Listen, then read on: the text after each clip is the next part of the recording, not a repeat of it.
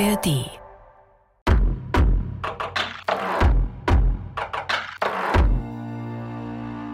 Alles hat ein Ende, nur die Wurst hat zwei. Leider sind wir keine Wurst, deswegen sagen wir ein letztes Mal Hallo, denn heute findet hier in dieser Folge unser aktuelles Monatsthema Besser werden ein Ende.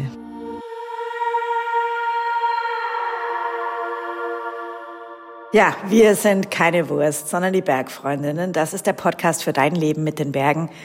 Die Toni, die gerade gesprochen hat, mit dabei ist auch die Kati und ich. Ich bin die Kati.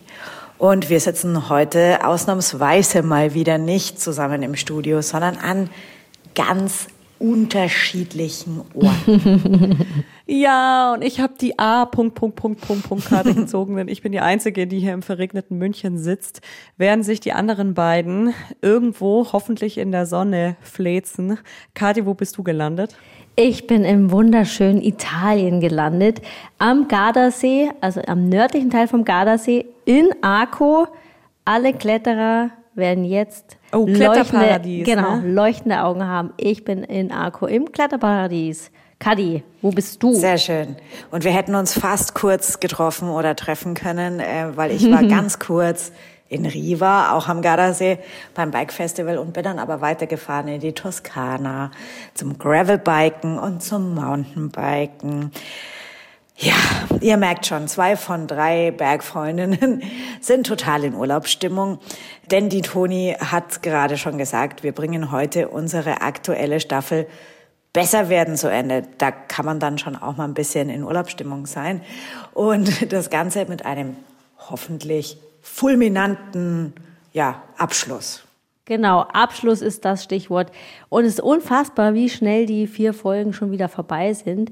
Und in diesen vier Folgen, da haben wir uns gegenseitig nicht nur richtig gut kennengelernt, sondern wir durften ja auch euch, liebe ZuhörerInnen, besser kennenlernen.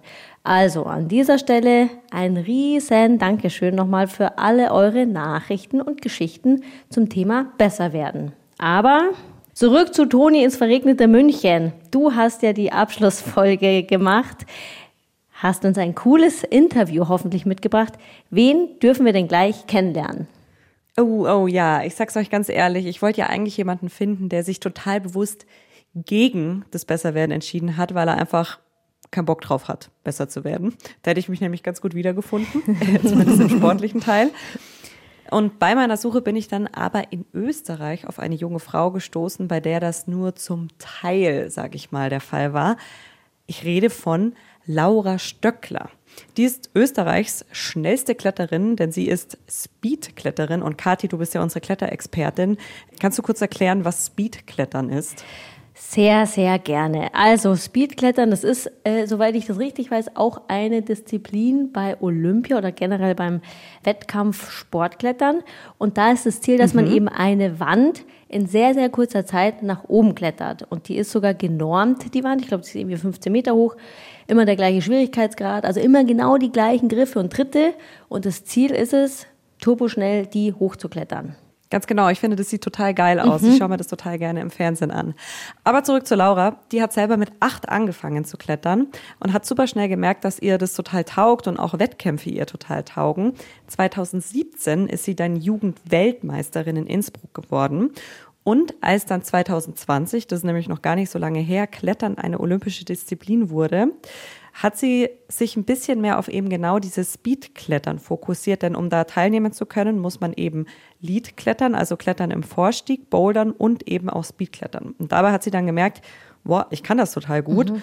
und wie ich es gerade schon gesagt habe, sie ist seit 2021 die amtierende, und ich liebe dieses Wort, österreichische Staatsmeisterin im, im Speedklettern.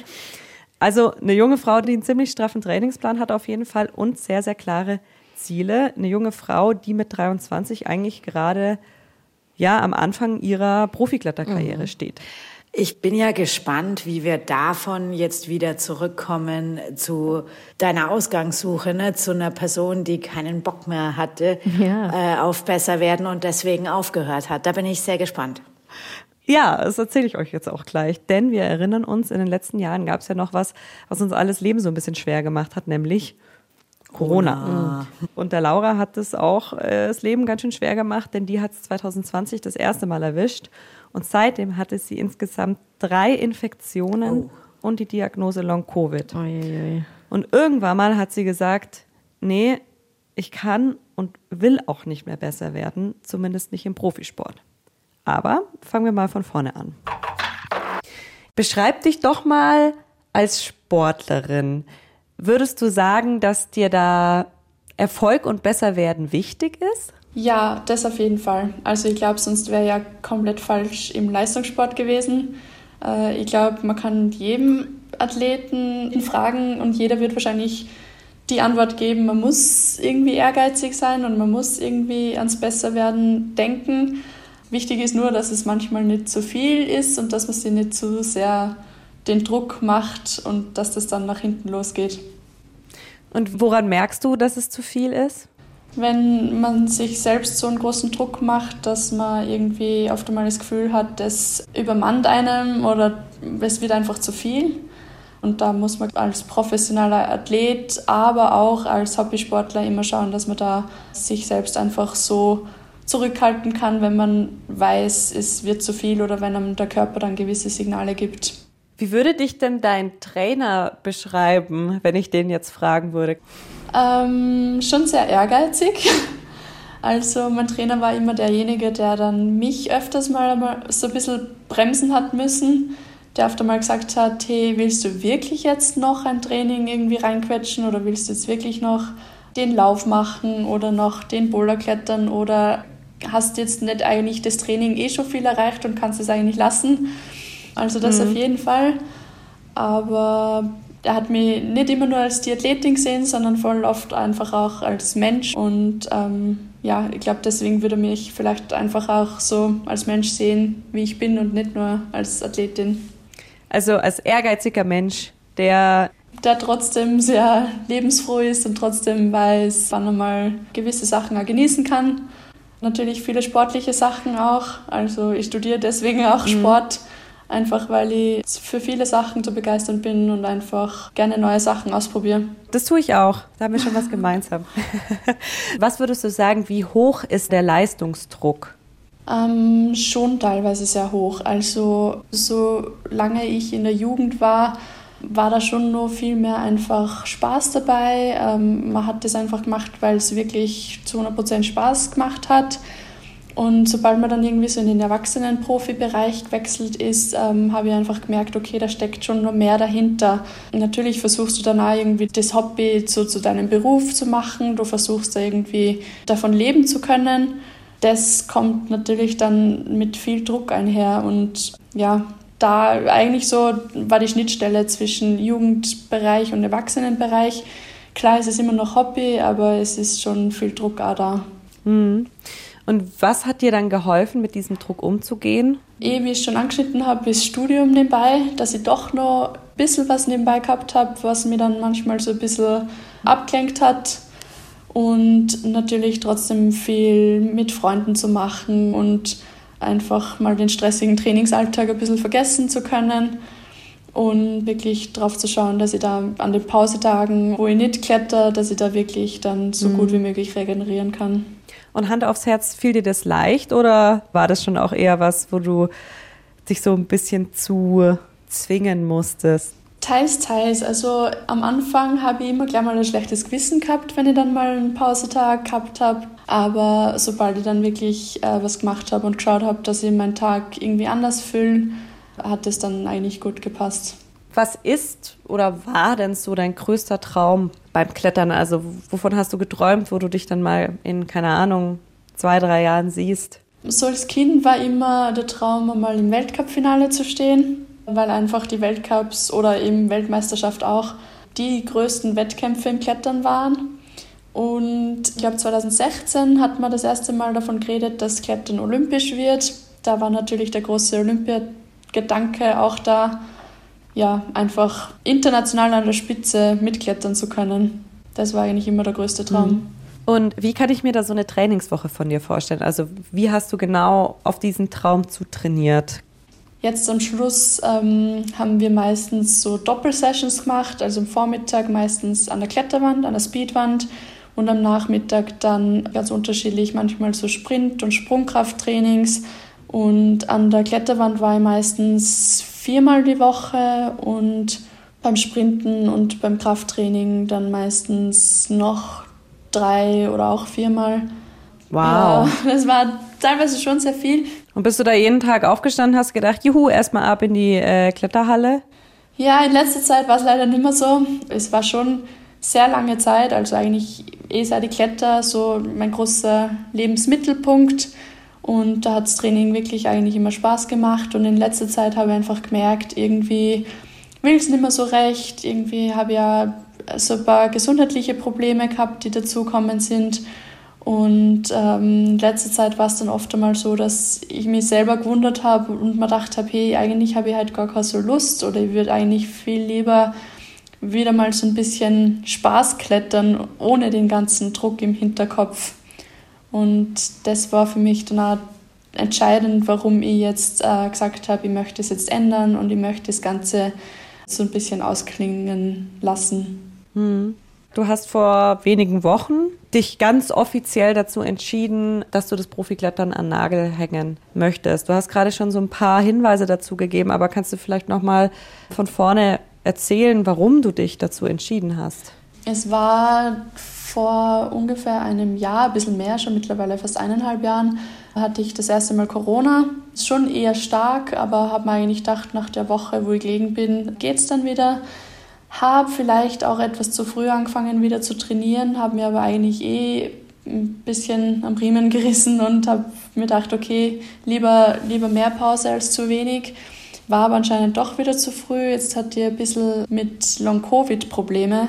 Beziehungsweise das war das, was mir die Ärzte dann nach tausenden Untersuchungen diagnostiziert haben und war leider von ständiger Müdigkeit und Abgeschlagenheit, äh, Kopfschmerzen, Bauchschmerzen und einfach einem ständigen Krankheitsgefühl begleitet, was mir natürlich das Training auch nicht so leicht gemacht hat. Ich habe trotzdem versucht, so weit wie möglich weiter zu trainieren und ähm, nach einem guten halben Jahr ist wieder halbwegs gegangen. Das war dann letzten Sommer. Dann habe ich es zum zweiten Mal gekriegt und wieder ähnliche Symptomatik haben wir gedacht, okay, kämpfen wir jetzt durch. Mhm. Und jetzt im Frühjahr habe ich schon gemerkt, hey, es, es geht irgendwie nicht mehr so gut. Ich habe die Leistungen nicht mehr gebracht, war einfach sehr ausgelaugt, mhm. weil ich mich trotzdem oft einmal vielleicht mhm. nur übernommen habe, weil man will ja natürlich auch selber trainieren, man will besser werden. Und gerade wenn man sieht, es läuft vielleicht nicht so im Training, habe ich versucht, nochmal mehr Gas zu geben.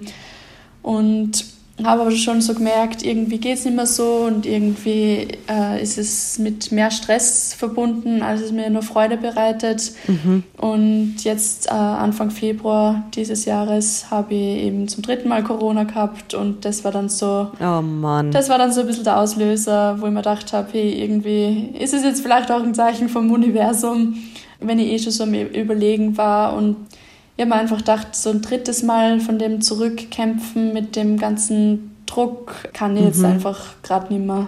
Mhm, mhm. Können wir mal noch mal zu der ersten Corona-Infektion von dir zurückspringen?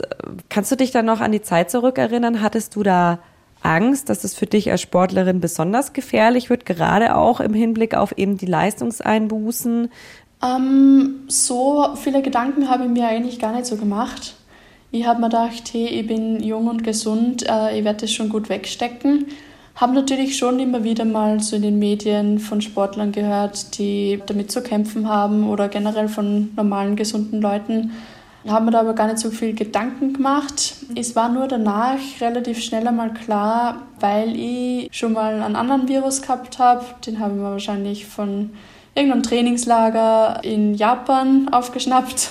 Und mhm den habe ich leider auch schon mal ziemlich lang mitgeschleppt. Ich glaube 2019 war das, also vor der ganzen Corona-Geschichte. Und da habe ich wirklich dann auch fast ein halbes oder dreiviertel Jahr sogar den gemerkt, habe gemerkt, ich fühle mich nicht ganz fit.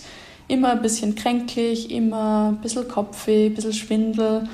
Aber es war einfach so mhm. ein Gefühl von ständiger Abgeschlagenheit, was dann eben nach der ersten Corona-Infektion auch eingetreten ist Und was mir dann schon ein bisschen mhm. bekannt vorkommen ist. Also mir hat das sehr stark an das erinnert. Und gerade bei Leistungssportlern ist es oft schwierig, wenn sie früh mit dem Training wieder anfangen oder wenn der ganze Körper ständig so unter dem Trainingsstress steht. Und mhm. äh, ich bin leider einfach eine Person, die da sehr gut aufpassen muss und die oft einmal dann das mhm. Pech hat, dass so Viruserkrankungen dann länger dauern als bei anderen Leuten. Ich stelle mir das aber auch total schwer vor, wenn dir dann der Arzt oder die Ärzte sagen, ja, das liegt schon auch am Trainingsstress, weil du bist ja dann in so einer Situation, einerseits äh, weißt du, okay, ich muss jetzt loslegen, um irgendwie wieder auf mein Leistungsniveau zu kommen. Und andererseits hast du da die Ärzte, die dir sagen, ja, eigentlich wird es deinem Körper gerade gut tun, vielleicht erstmal noch mal ein bisschen länger Pause zu machen. War für dich da der körperliche oder der mentale Umgang herausfordernder mit der Situation? Ähm, beides. Ich würde lügen, wenn ich sagen würde, ein Bereich überhaupt nicht. Also auf jeden Fall beides, aber wahrscheinlich schon der mentale, weil ich schon nach der ersten Corona-Infektion noch richtig Lust gehabt habe, weil ich mir gedacht habe, ich starte jetzt voll durch, ich will das eigentlich noch. Und irgendwie geht es dann aber nicht so richtig. Und ich glaube, es kann jeder Athlet und jede Athletin, der oder die schon mal verletzt war oder äh, schon mal solche äh, gesundheitlichen Probleme gehabt hat, ein Lied davon singen. Die Ärzte sagen natürlich immer Pause machen und einmal erholen und einmal richtig weg vom Sport und weg von dem Ganzen. Aber das ist als Arzt oder Ärztin natürlich leicht gesagt. Und äh, wenn man das dann selber sich so auf der Zunge zergehen lässt oder dann halt mit den Trainern besprechen muss, ist es natürlich so, dass man sagt, hey, ich will aber nicht und vielleicht kann ich das Ganze ein bisschen verkürzen und vielleicht kann ich dann, wenn man jetzt verletzt ist, sagen wir, man hat jetzt eine Verletzung am Fuß, vielleicht kann ich dann mit einem Fuß schon zum Klettern anfangen oder kann Oberkörper trainieren, Hangboard und alles Mögliche machen. Also als Athlet ist man dann schon so, dass man sagt, hey, ich bin ja ehrgeizig, ich will ja trainieren, ich will besser werden und man versucht dann schon jedes Schlupfloch so irgendwie zu nützen. Die Long-Covid-Diagnose hast du direkt nach der ersten Infektion schon bekommen, richtig? Ja, ich habe schon zu vielen Ärzten gehen müssen, weil Long-Covid-Diagnose eigentlich nur eine Ausschlussdiagnose ist. Es ist ja nirgends im Blut oder an irgendwelchen anderen Organen ein Hinweis darauf, dass das jetzt Long-Covid ist. Man kann eigentlich nur das machen, mhm. dass man alles andere ausschließt. Und äh, wenn mhm. man dann mhm. einfach nichts findet, dann sagen die Ärzte, okay, es passt zusammen mit der Corona-Infektion Mhm. Es wird höchstwahrscheinlich Long-Covid sein. Und wie war das dann für dich, als du diese Diagnose bekommen hast, gerade auch im Hinblick auf ja, dein Traum Olympia, von dem du vorhin erzählt hast? Ja, man weiß halt nie, wie lange das so geht. Ich habe halt gehofft, dass das nach einem, zwei Monaten wieder verschwindet und wieder besser wird. Und es ist auch ein ständiges Auf und Ab. Das ist ja das Schwierige. Also mhm. man kann nie sagen, es man ist jetzt wirklich für ein halbes Jahr ausgeschalten. Manche Wochen gehen wirklich besser, wo man sich denkt, eigentlich geht es jetzt eh schon wieder fast wie normal. Und dann kommen aber wieder Tage, wo man vielleicht dann wieder zu viel trainiert hat oder wo man vielleicht wieder gedacht hat, es geht mhm. eh alles und da wird man dann wieder auf den, auf den Boden zurückgeholt. Mhm. Wie schnell hast du denn nach der ersten Infektion gemerkt, dass es einfach nicht mehr so gut geht wie davor und da irgendwas nicht so ganz passt? Ich glaube, es war innerhalb von einem Monat. Also am Anfang habe ich mir gedacht, okay, es ist vielleicht gerade das Wetter oder schon einfach nur etwas K.O. von der ersten Corona-Infektion, bis ich dann gemerkt habe, irgendwie wird es gar nicht so besser. Irgendwie mhm. ist das jetzt so ständiger Begleiter. Irgendwie merke ich es schon täglich. Und dann habe ich mir wirklich gedacht, okay, das ist ähnlich wie das Gefühl, das ich damals nach dem Virus schon gehabt habe. Und mhm. irgendwie geht es einfach gerade nicht mehr weg. Und wie, wie hast du das konkret gemerkt beim Klettern? Ich habe es an meiner Leistung natürlich gemerkt, einfach weil ich irgendwie ständig müde war und ständig nicht so fit war. Das Problem war oft einmal, habe ich es im Training gar nicht so gemerkt, aber dann hauptsächlich danach. Das heißt, ich habe oft einmal die Grenzen mhm. zwischen was ist noch okay, was ist dann schon zu viel. Die Grenzen waren oft mhm. sehr verschwommen und ich habe mir da selber oft einmal nicht so gut gespürt, wann es der richtige Zeitpunkt ist, aufzuhören. Und einfach sagen. Mhm. Stelle ich mir aber auch schwer vor. Genau. den, den zu spielen. Ja, ja, ja, also es ist sehr schwierig, dass ich dann wirklich gesagt habe, okay, jetzt ist genug, jetzt gehe ich heim, jetzt ist das Training vorbei. Und wenn ich halt über das mhm. drüber trainiert habe, dann habe ich meistens dann danach, meistens am Abend oder eben nach dem Training gemerkt, oh je, das war jetzt wieder zu viel. Und dann sind irgendwie so die Symptome wieder eingetreten, so Krankheitssymptome, einfach, mhm. dass, ich, dass ich mich sehr kränklich fühle. Ich finde es einen total spannenden Punkt, den du gerade ansprichst, diesen Punkt zu merken, wann es zu viel ist. Und ich kann mir gut vorstellen, dass wenn man gerade noch jung ist, das einem noch viel schwerer fällt, weil man einfach ja sich nicht so zugestehen möchte. Ne? Ich werde jetzt 31, ich bin dadurch äh, acht Jahre älter als du ähm, und ich will mir selbst auch noch nicht zugestehen, dass ich jetzt halt vielleicht gewisse Leistungseinbußen im Vergleich zu meinem 20-jährigen Körper habe. Und ja, gerade als junge Sportlerin kann ich mir da schon auch sehr gut vorstellen, dass man ja vielleicht auch gar nicht so sagen will, nee, jetzt geht's nicht mehr, weil eigentlich sollte ja noch alles gehen. Ja, klar, man ist es irgendwie auch noch nicht so gewöhnt, dass man dann vielleicht mal mehr auf den Körper hören muss und mal zurückstecken muss. Ja. Und klar, es ist irgendwie sehr, eine große Umstellung gewesen für mich. Und ich habe natürlich auch in anderen Bereichen meines Lebens irgendwie ein bisschen zurückstecken müssen. Also ich habe dann in meinem Freizeitsport auch ein bisschen verringern müssen und schauen müssen, dass ich wirklich die ganze Energie, die mhm. mir bleibt, in den Klettersport, in den Wettkampfsport stecke. Und wie ging es dir damit? Also fiel dir das leicht, dieses Zurückstecken in anderen Bereichen deines Lebens? Äh, na, das auf keinen Fall. Äh, ich bin, wie gesagt, schon am Anfang ein sehr ehrgeiziger Mensch. Bin auch in anderen Sachen in meinem Leben äh, sehr ehrgeizig, also sei es jetzt im Studium oder wenn ich Freizeitsport betreibe, bin ich dann auch oft so, dass ich mir denke, okay, da könnte nur besser werden und da geht nur mehr. Also äh, es fiel mir auf keinen Fall leicht. Und ja, es, ich habe dann halt wirklich so ein Mittelmaß für mich finden müssen, Freizeitstress minimieren, sage ich jetzt einmal, und äh, mhm. trotzdem noch ein gewisses Leben zwischen den Trainingseinheiten und zwischen dem ganzen Wettkampfsport zu finden. Mhm. Der finale Entschluss war jetzt ja Anfang des Jahres. Wann hattest du denn so das erste Mal einen Aufhörgedanken? Erinnerst du dich da noch dran? Ja, ich muss sagen, der Gedanke hat mir jetzt schon fast ein Jahr begleitet oder sagen wir drei Viertel. Ich habe letztes Jahr mal einen Wettkampf gehabt, da war ich extrem nervös davor. Da habe ich danach den Wettkampf so richtig versemmelt, bin mhm. da gleich ausgeschieden und da habe ich mir das erste Mal gedacht, warum tue ich mir das Ganze eigentlich an? Der Druck wird irgendwie so ein bisschen zu groß. Das Ganze macht mir nicht mehr so Spaß, wie es mir früher gemacht hat. Teilweise der Gedanke im Training, ma, ich würde jetzt viel lieber einfach für mich selbst trainieren oder einfach hobbymäßig klettern gehen. Der Gedanke ist dann irgendwie immer präsenter worden, ähm, hat natürlich auch Auf- und Abs gegeben. Manchmal war der Gedanke ständig da, manchmal habe ich den eh so gut wie möglich unterdrücken können. Und habe dann mhm. schon versucht, dass wenn ich mal im Training war, dass ich dann auch wirklich den Gedanken komplett weglasse. Also dann habe ich wirklich versucht, mich zu 100 Prozent auf das Training zu konzentrieren, versuchen, mein Bestes zu geben, auch wenn ich vielleicht gerade nicht so die Lust habe.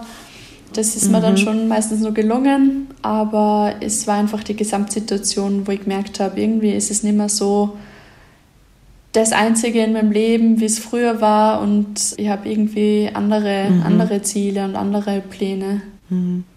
Das war nach deiner ersten Infektion dann das genau, erste Mal ja. quasi. Es war natürlich dann die Leistung auch nicht mehr so da. Das spielt natürlich auch eine Rolle. Also gerade bei Wettkampfsportler, wir trainieren halt auf den Klar. Wettkampf hin. Mhm. Und wenn halt die Wettkämpfe dann nicht so laufen oder wenn die Leistung einfach nicht mehr so stimmt, ist es natürlich dann auch logisch, dass die Motivation abnimmt. Und das hat bei mir sicher auch irgendwie eine große Rolle gespielt. Da fehlt das Beflügelnde quasi, dieses Triumphgefühl, ja, genau. das einen dann pusht, weiterzumachen. Ja, das kann ich gut verstehen.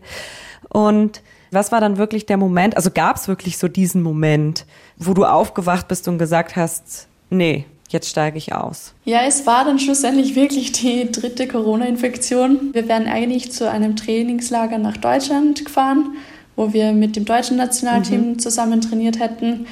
Und ich habe da in der Früh schon meinem Coach geschrieben, hey, irgendwie fühle ich mich nicht so gut.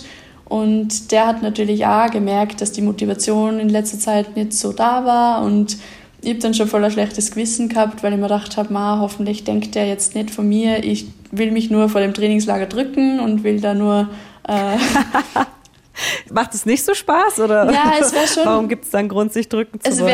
Es wäre schon, schon nett gewesen, aber ich habe einfach gemerkt, ich will den ganzen Wettkampfgedanken irgendwie nimmer so und wir hätten dann natürlich auch mhm. mit dem deutschen Nationalteam trainiert. Die sind sehr stark und ich habe irgendwie schon, schon ein bisschen Angst gehabt vor dem Messen, wieder vor dem mhm. internationalen Messen und vor dem, mhm, mhm, äh, dass ich eventuell merke, oh, die sind ja viel schneller wie ich und die sind viel besser wie ich und sind viel fitter wie ich. Und da haben wir schon gedacht, irgendwie hoffe ich, dass mein Coach das jetzt nicht in den falschen Hals kriegt. Und dann am Abend habe ich mir gedacht, okay, mache ich halt einen Corona-Test und der war dann wirklich positiv und dann war das der Moment, wo ich mir gedacht habe, hey, okay, jetzt, jetzt war ich mir eh schon nicht so sicher, ob ich da zu dem Trainingslager mitfahren will, ob ich das jetzt nur weiterhin so professionell machen will.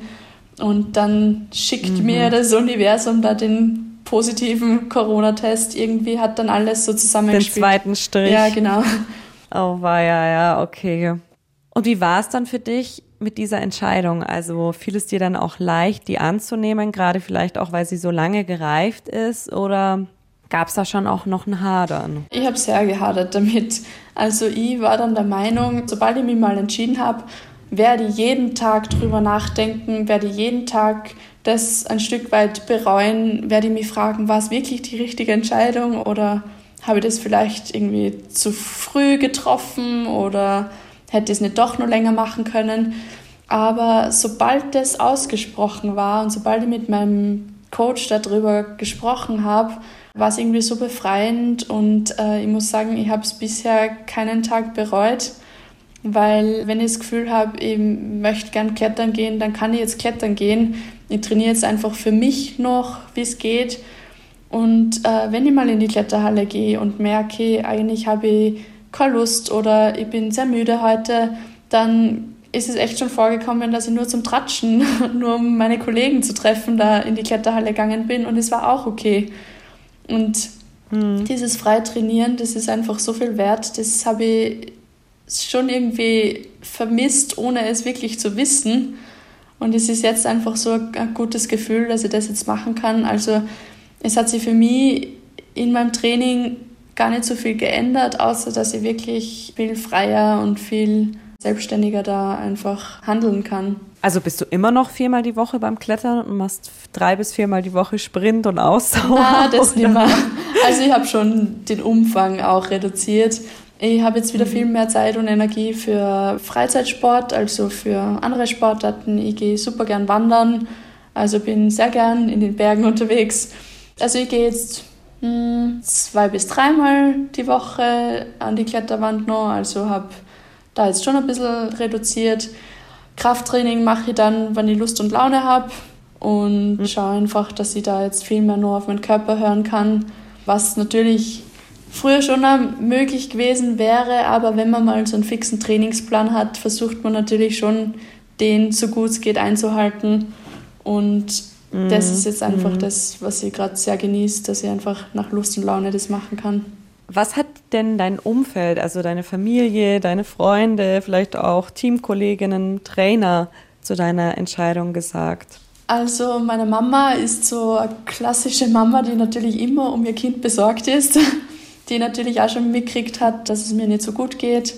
Und die hat mir eigentlich immer schon dazu geraten, dass ich einfach das äh, Ganze mit dem Wettkampf sein lasse, dass ich das nur mehr hobbymäßig mache.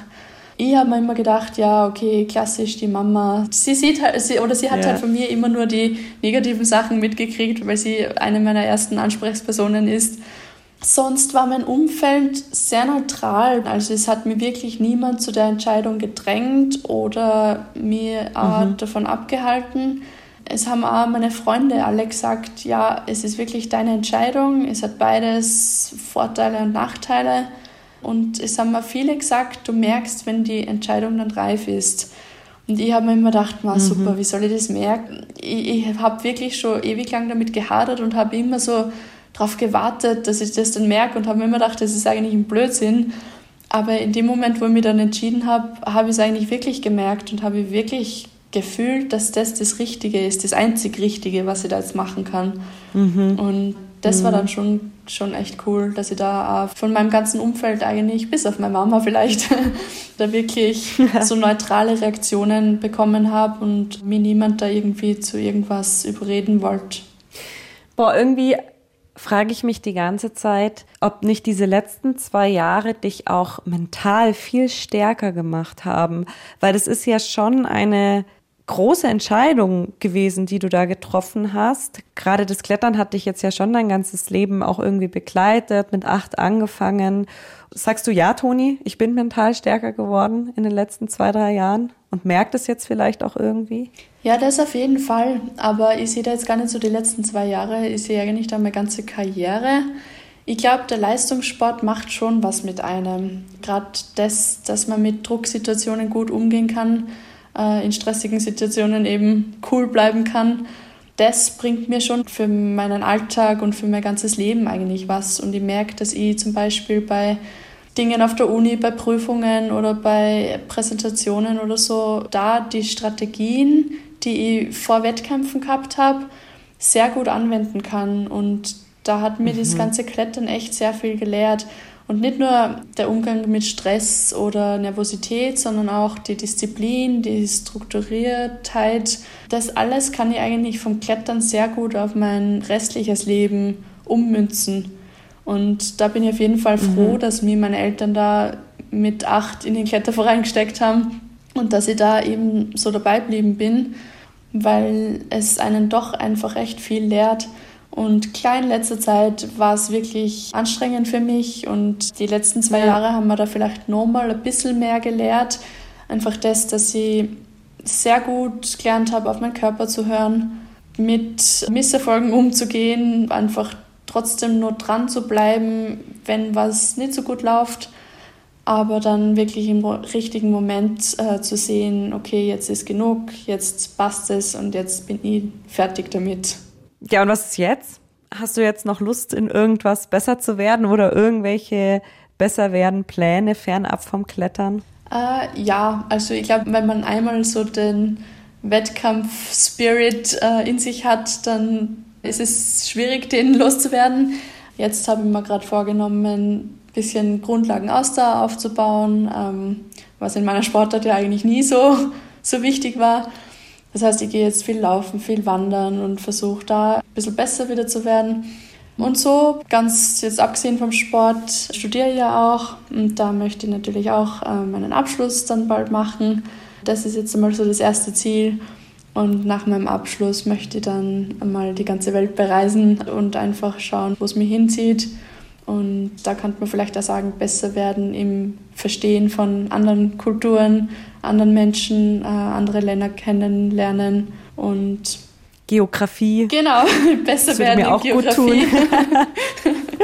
Genau, also es gibt so viele Bereiche, wo man besser werden kann. Das ist vielleicht auf den ersten Blick gar nicht so offensichtlich, aber wenn man dann so ein bisschen mehr überlegt und andere Bereiche anschaut, findet man überall was. Gerade wenn man ehrgeizig ist. Genau. Also ich habe mir das Interview vorhin angehört, als ich von meiner 80 Kilometer Gravel-Tour heimgekommen bin und äh, geduscht habe. Während des Duschens kann man sehr gut Dinge anhören. Kleiner Tipp. und ich stand die ganze Zeit unter der Dusche und habe hab immer gesagt so, oh Gott, ah fuck, die Arme. Also auch wenn sie jetzt so ein bisschen die richtige Entscheidung für sich getroffen hat, ja offenbar, und daraus auch wieder so neue Liebe zu ihrem Sport zu ihrer ja eigentlich großen Liebe gefunden hat. Nichtsdestotrotz glaube ich, dass diese Zeit und dieser Prozess auch mm. da mhm. gedanklich hinzukommen und diese Entscheidung zu treffen, ultra hart war mm. wahrscheinlich. Sagt sie ja auch. Also das möchte ich nicht durchgemacht haben. Mhm, mhm. Ja, es klingt auf jeden Fall nach einem total mühsamen Prozess und umso schöner finde ich es dann doch, wie sie da erzählt hat, dass sie da auch was total draus gezogen hat, allgemein einfach aus dieser mhm. Profisportzeit. Ne? Und jetzt da einfach auch wieder richtig Freude empfindet. Also gerade so die letzten zwei, drei Sätze, die sie gesagt hat zum Thema, yo, und jetzt kann ich wieder einfach Hobby klettern. Das hat genau. mich auch total bestärkt, nur das zu machen, worauf ich Bock habe.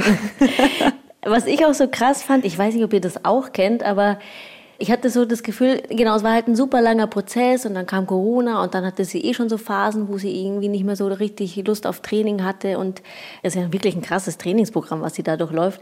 Und an einer Stelle hat sie dann irgendwie sowas gesagt, so, ja, und dann der, dieser dritte Corona-Test und das war dann wie so ein Zeichen vom Universum. Ich finde das immer so mhm. lustig, weil manchmal weiß man eigentlich schon, das ist irgendwie nicht das Gelbe vom Ei und man will irgendwie was anderes machen, aber man wartet dann trotzdem immer noch irgendwie auf ein Zeichen, das einen dann irgendwie. Bekräftigt. Also eigentlich hat man schon seine Entscheidung getroffen, aber man traut sich noch nicht so ganz und dann wartet man nur auf dieses eine Minisignal und schwupps, ah, das Universum schickt mir ein Signal, so ist es. Das fand ich mhm. ganz lustig, weil ich da, ich habe da sicherlich auch schon mhm. fünf Situationen gehabt, wo ich nur auf dieses Signal vom wo das Universum, mit dir gesprochen ja, hat. genau. Naja, und man muss ja sagen, sie hängt ja jetzt auch nicht vom einen Tag auf mhm. den anderen an Nagel, sondern sie sagt, sie gönnt sich jetzt einfach noch so diese Saison ein paar ähm, Abschlusswettkämpfe, um da einfach auch einen würdigen Abschluss zu finden. Und ich glaube, wir drei drücken ihr dafür die Daumen. Mhm. Auf alle Fälle. So, ich habe es ja schon gesagt, wir sind keine Wurst. Diese Staffel geht zu Ende und wir müssen euch noch etwas sagen. Denn nach diesem ganzen Besserwerden müssen wir auch mal ein ganz kleines bisschen durchschnaufen, wieder zur Ruhe kommen und verabschieden uns in eine klitze, klitze, klitze kleine Staffelpause durchschnaufen. Also Toni, ich weiß ehrlicherweise nicht, wovon du sprichst, denn wir müssen doch uns auf etwas ganz, ganz, ganz, ganz Großes vorbereiten. Viele von euch haben es ja sicherlich schon mitbekommen. Wir Bergfreundinnen, wir machen im Juli eine Bikepacking-Tour und fahren mit unseren Gravelbikes so wie Kadi gerade in der Toskana mit dem Gravelbike unterwegs ist, sind wir aber von München bis nach Paris unterwegs im Juli und werden da auch ein Kamerateam dabei haben. Es wird nämlich eine ARD-Mediathek-Doku-Serie daraus entstehen. Und wir werden unterwegs euch auch mit ganz, ganz viel Inhalten versorgen, denn wir wollen auch regelmäßig Podcast-Folgen mit aufzeichnen, um euch bei unserer Reise mit dabei zu haben. Ja, und was aber anders sein wird als bei mir gerade in der Toskana ist, dass wir unser ganzes Gepäck einfach selber an unseren Fahrrädern mm. rumfahren werden. Das macht mir am meisten Sorgen. Ja, ja, das hat mir heute auch kurz Sorgen gemacht. Denn vor uns stehen ja 1000 Kilometer und 10.000 Höhenmeter, die wir aus eigener Kraft zurücklegen müssen. Von München übers Allgäu in den Schwarzwald, die Vogesen, durch die Champagne uh. bis zur Champs-Élysées in Paris. Die letzten zwei Stationen sind meine Lieblingsstationen. Champagne und Champs-Élysées, ja. ja, passt auch gut zusammen. Und alles, was wir dabei haben, sind unsere drei Fahrräder, ein Zelt, ein Kamerateam und hoffentlich eure Hilfe. Werden wir uns also jetzt in den nächsten Wochen in Packlisten und auf Home Trainer und in Bike-Shops und keine Ahnung was stürzen, schaut bitte, bitte, bitte bei uns auf Instagram vorbei. Wir suchen nämlich entlang der Route immer noch nach Tipps, Mitfahrerinnen und Mitfahrer und auch Schlafplätze. Und mhm. gerade letzteres ist mir persönlich sehr wichtig, denn ich liebe zwar Campen, aber nicht, wenn ich davor schon tagelang hunderte Kilometer geradelt bin. Kann ich verstehen. Ich auch. Und wenn wir nicht geduscht haben und es super heiß wird, da graust es mir auch schon davor. Genau. Also, wie Toni sagt, schaut auf Instagram vorbei. Ihr findet uns da unter dem Namen Bergfreundinnen. Falls ihr kein Instagram habt, aber irgendwelche super coolen Tipps oder Ideen für die Regionen, die Kadi gerade schon super toll aufgezählt hat, dann meldet euch doch auch gerne einfach unter der 0151 12 19 und 4 mal der 5. Und wenn ihr kein Instagram habt, kein Telefon, habt ihr vielleicht eine E-Mail, dann gerne eine Nachricht an bergfreundinnen.br.de. Genau, deutsche Vorwahl vor unserer Nummer. Ist mir neulich mal eingefallen. Ja, wir haben so viele Zuhörende in der Schweiz und in Österreich, deswegen zur Sicherheit. ihr hört es wahrscheinlich eh an unserem nicht österreichisch und nicht Schweizer Dialekt, aber hilft 0049 ist die Vorwahl. Genau. Im Juni geht's dann hier im Podcast auch wieder weiter mit unserem Bikepacking-Spezial. Da nehmen wir euch mit zu unseren Vorbereitungen. Ihr könnt daraus zum Beispiel lernen, was ihr beim Packen beachten müsst, wie man äh, so eine Radreise trainiert, ne? wie man auf so eine Radreise mhm. überhaupt trainieren kann, wie man sie richtig plant, welches Equipment nicht fehlen darf und so weiter und so fort. Eine ganze Menge. Und wenn euch jetzt das Reisefieber gepackt hat und ihr unbedingt einen Podcast hören wollt, in den nächsten Wochen, wenn wir nicht da sind, dann hört doch super gerne mal in unserer Staffelpause bei unseren Kolleginnen und Kollegen des Bayern 2 Radioreisen Podcasts rein. Das ist ein Doku- und Reportagen-Podcast, in dem es jede Woche in ein anderes Land geht, zumindest akustisch, zum Beispiel nach Japan oder nach Schweden oder mit dem Nachtzug von Rom nach München, also eine ganze Menge. Und da gibt es auch sicher gute Inspiration für den anstehenden Sommerurlaub. Also Radioreisen heißt er, findet ihr in der ARD Audiothek. Da findet ihr auch uns spätestens dann im Juni wieder. Bis dahin, tschüss. Ciao. Tschüss.